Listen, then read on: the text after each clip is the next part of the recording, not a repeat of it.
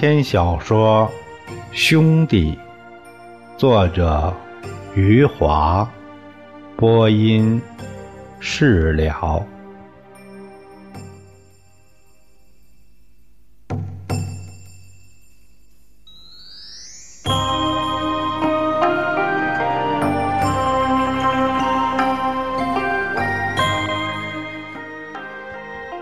我们县医院的广告都做到蹬三轮的胸前背后了。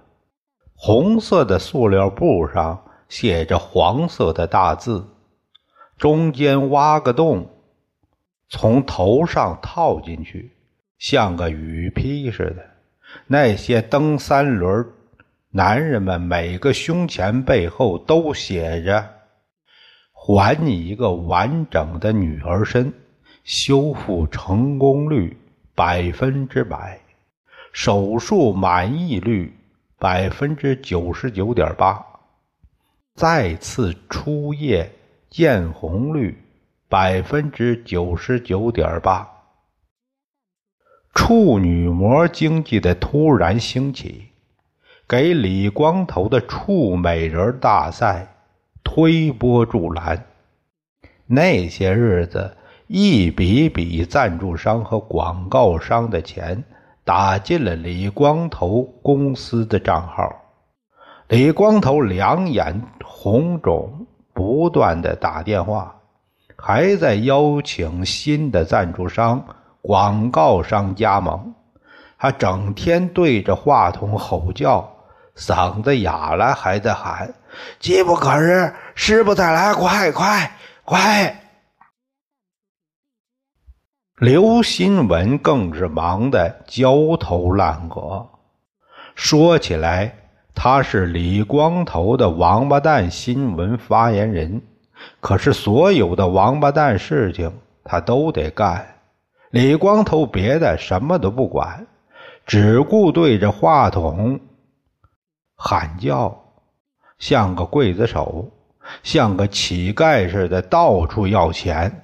刘新文一个人早上就忙不过来，他每天都要雇佣帮手，办公室早不够用了，又借了别人的办公室，后来干脆到外面租了一幢房子。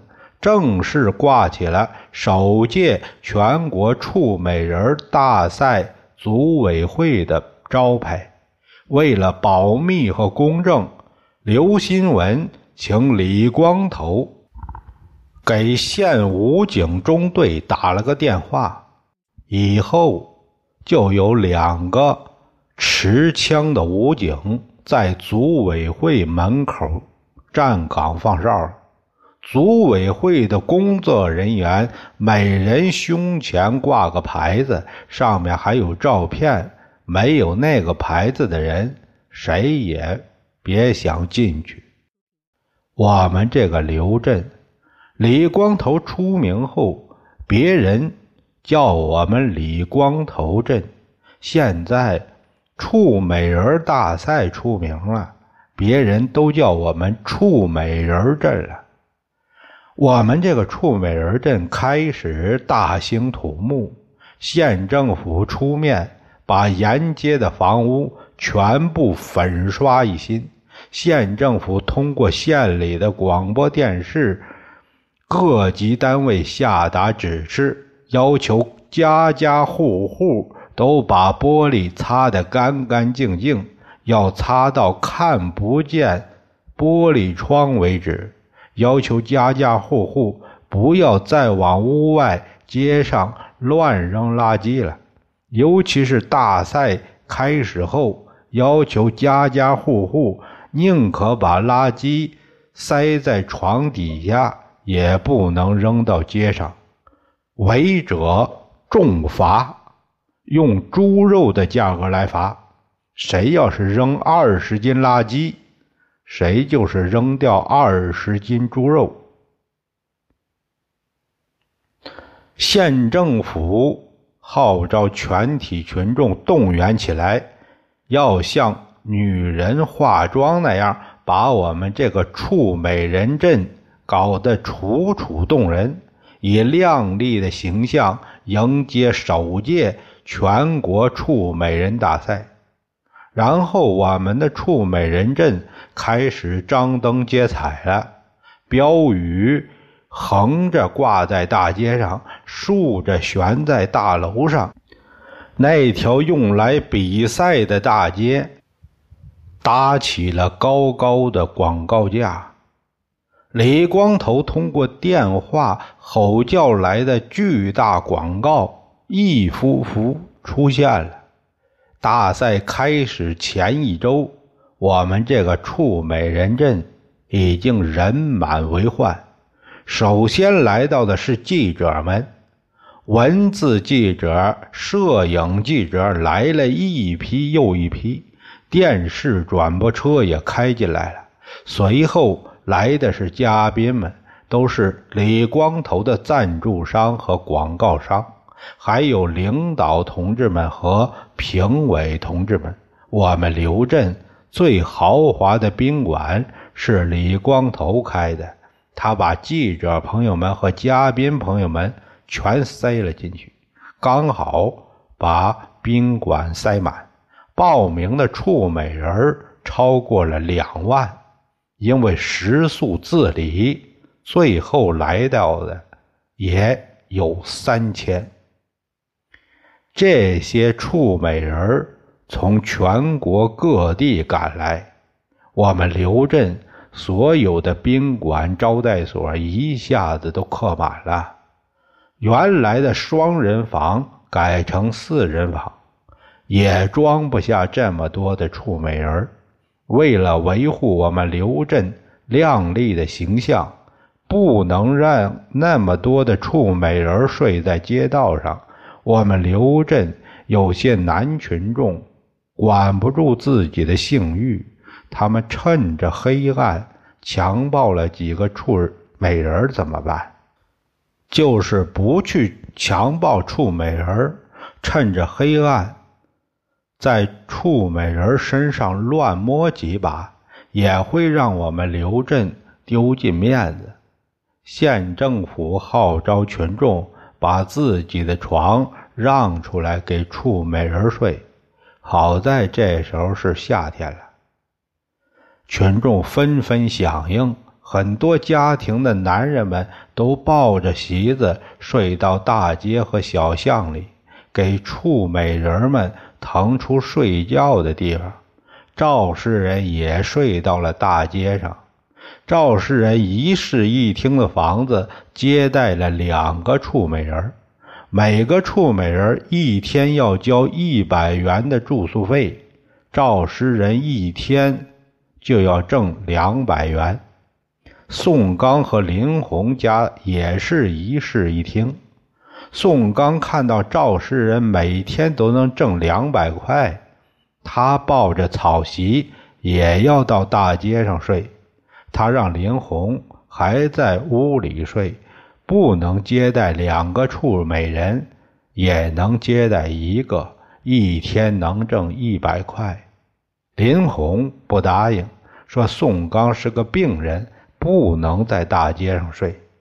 宋刚坚持要睡到大街上，林红生气了，说宋刚天天去医院打针治病。眼看身体好起来了，睡到大街上，万一病情加重了，花掉的钱比挣来的肯定多。宋刚不知道李光头已经接济他们了。林红说：“治病的钱是父母和亲友给的。”宋刚铺上草席，已经在赵氏人旁边躺下了。看到林红站在门口气哭了，只好站了起来，卷起草席，抱着回到屋子里。那几天，宋刚早晨打开屋门，第一眼看到的就是赵诗人。赵诗人躺在一根电线杆下，伸着懒腰。赵诗人见了宋刚，就坐起来，滔滔不绝地说：“说睡在大街上。”比睡在屋里床上舒服多了，也凉快多了，还能每天挣两百块。宋刚十分羡慕，他看着赵诗人脸上被蚊子咬得满是红点儿，他指着赵诗人的脸：“你的脸怎么了？”赵诗人得意的回答：“哎，青春痘长出来了。”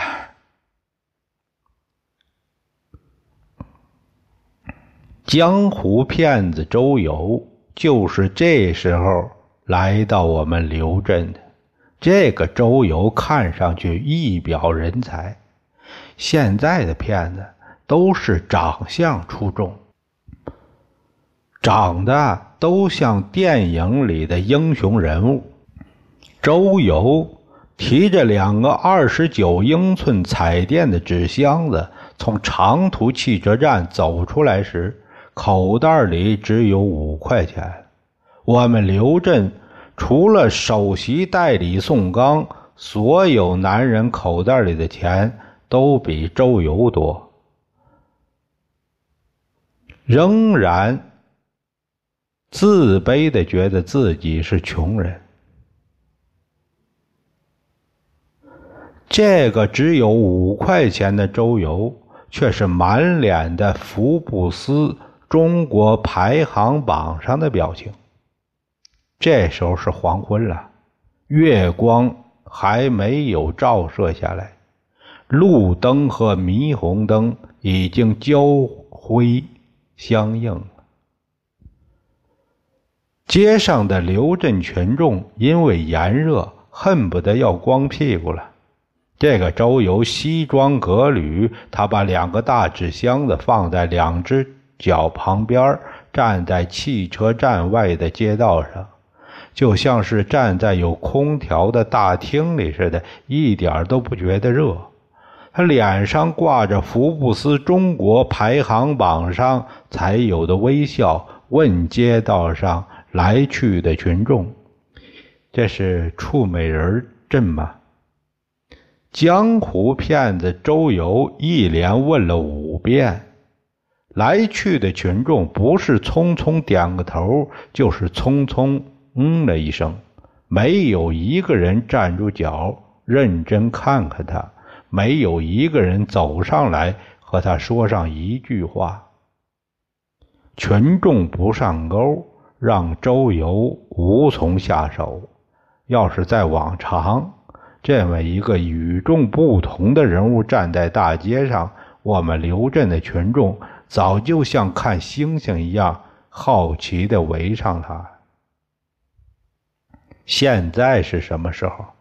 现在是三千个处美人已经来了两千八百多个了，还有两百多个记者，还有以前只能在电视上才能见得到的节目主持人，还有领导们、评委们。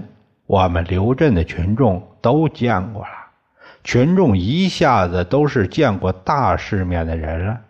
周游以为他叫几声“处美人镇”，我们刘镇的群众就会惊奇不已。他不知道外地人来这里都叫“处美人镇”，已经叫一个多星期了。我们刘镇的群众自己都叫上“处美人镇”了。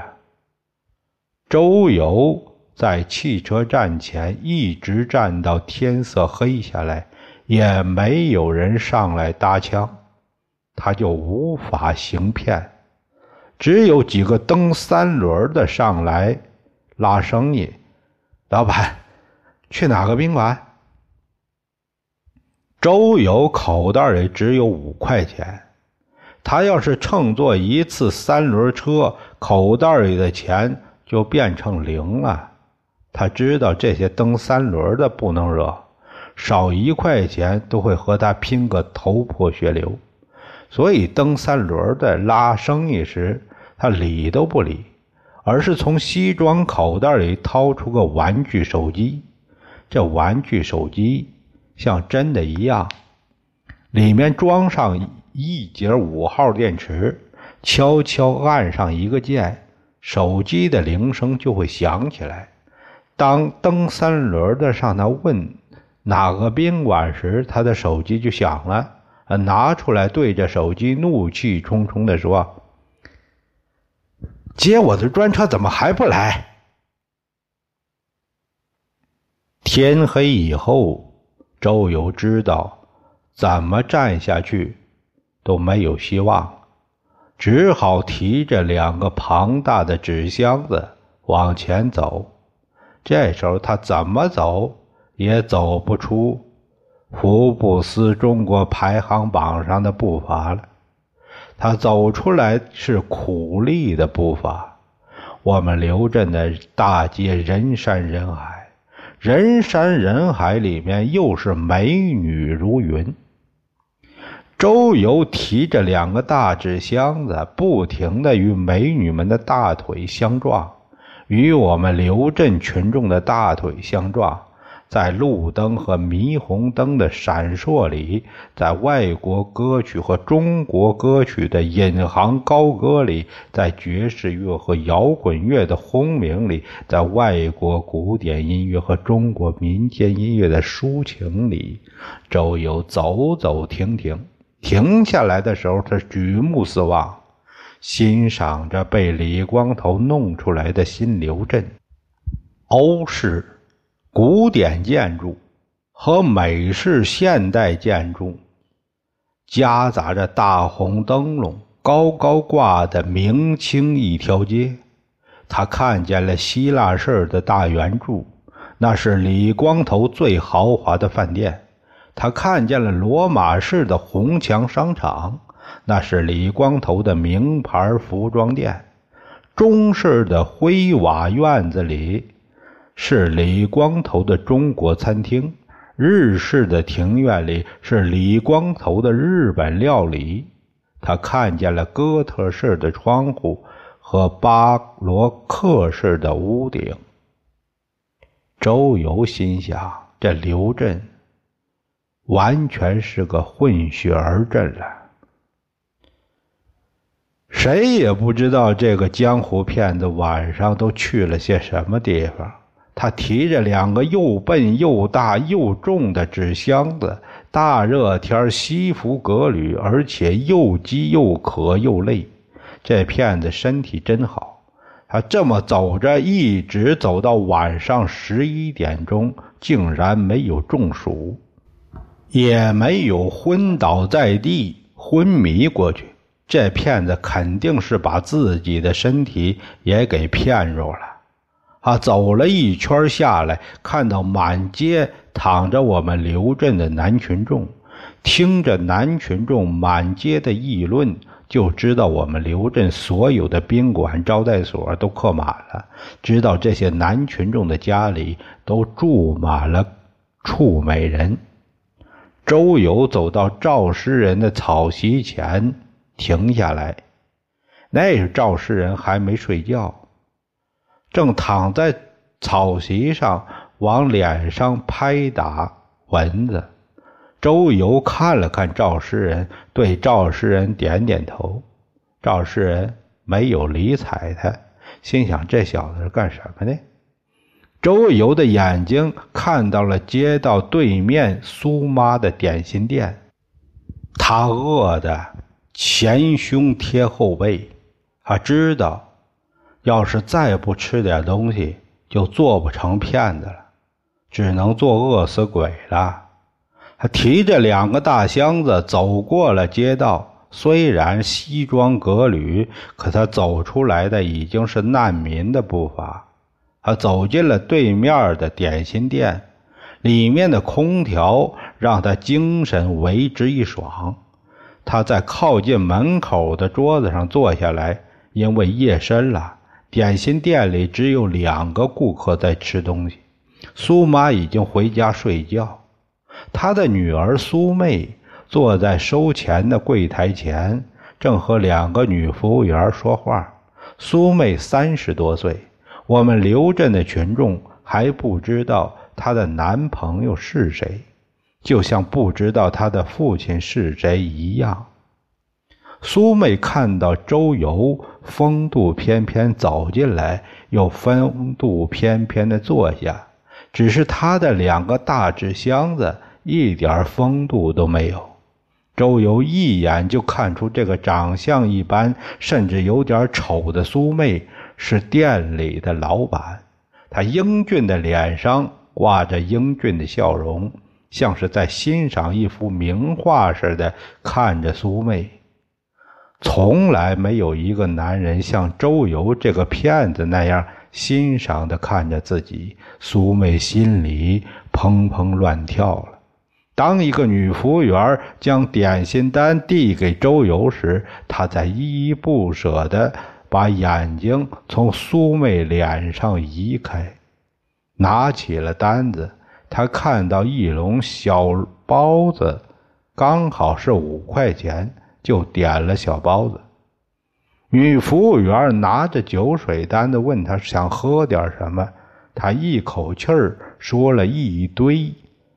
饮料的名字，周游摇摇头。我血液粘稠，不能喝饮料，给我来一杯凉水吧。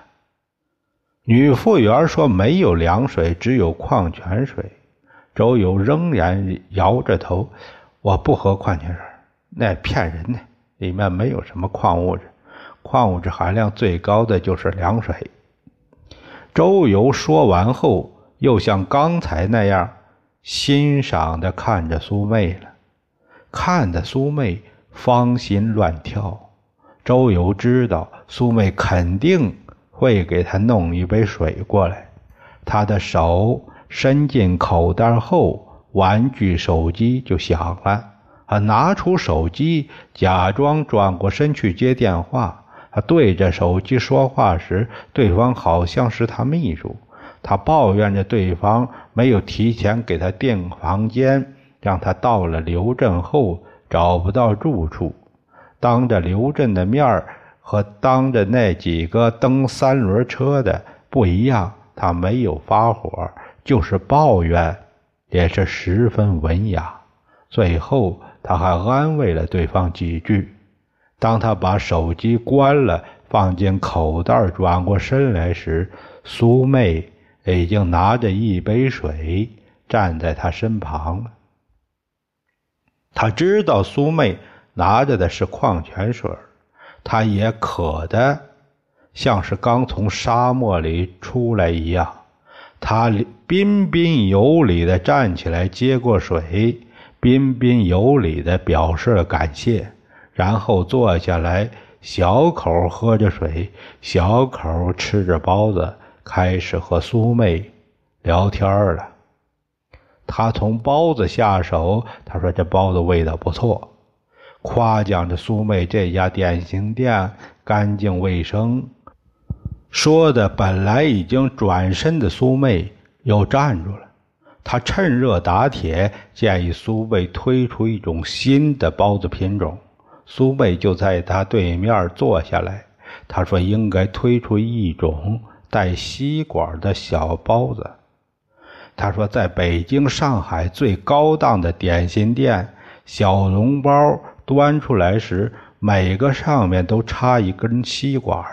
这种小笼包皮薄，肉多，肉汁当然更多。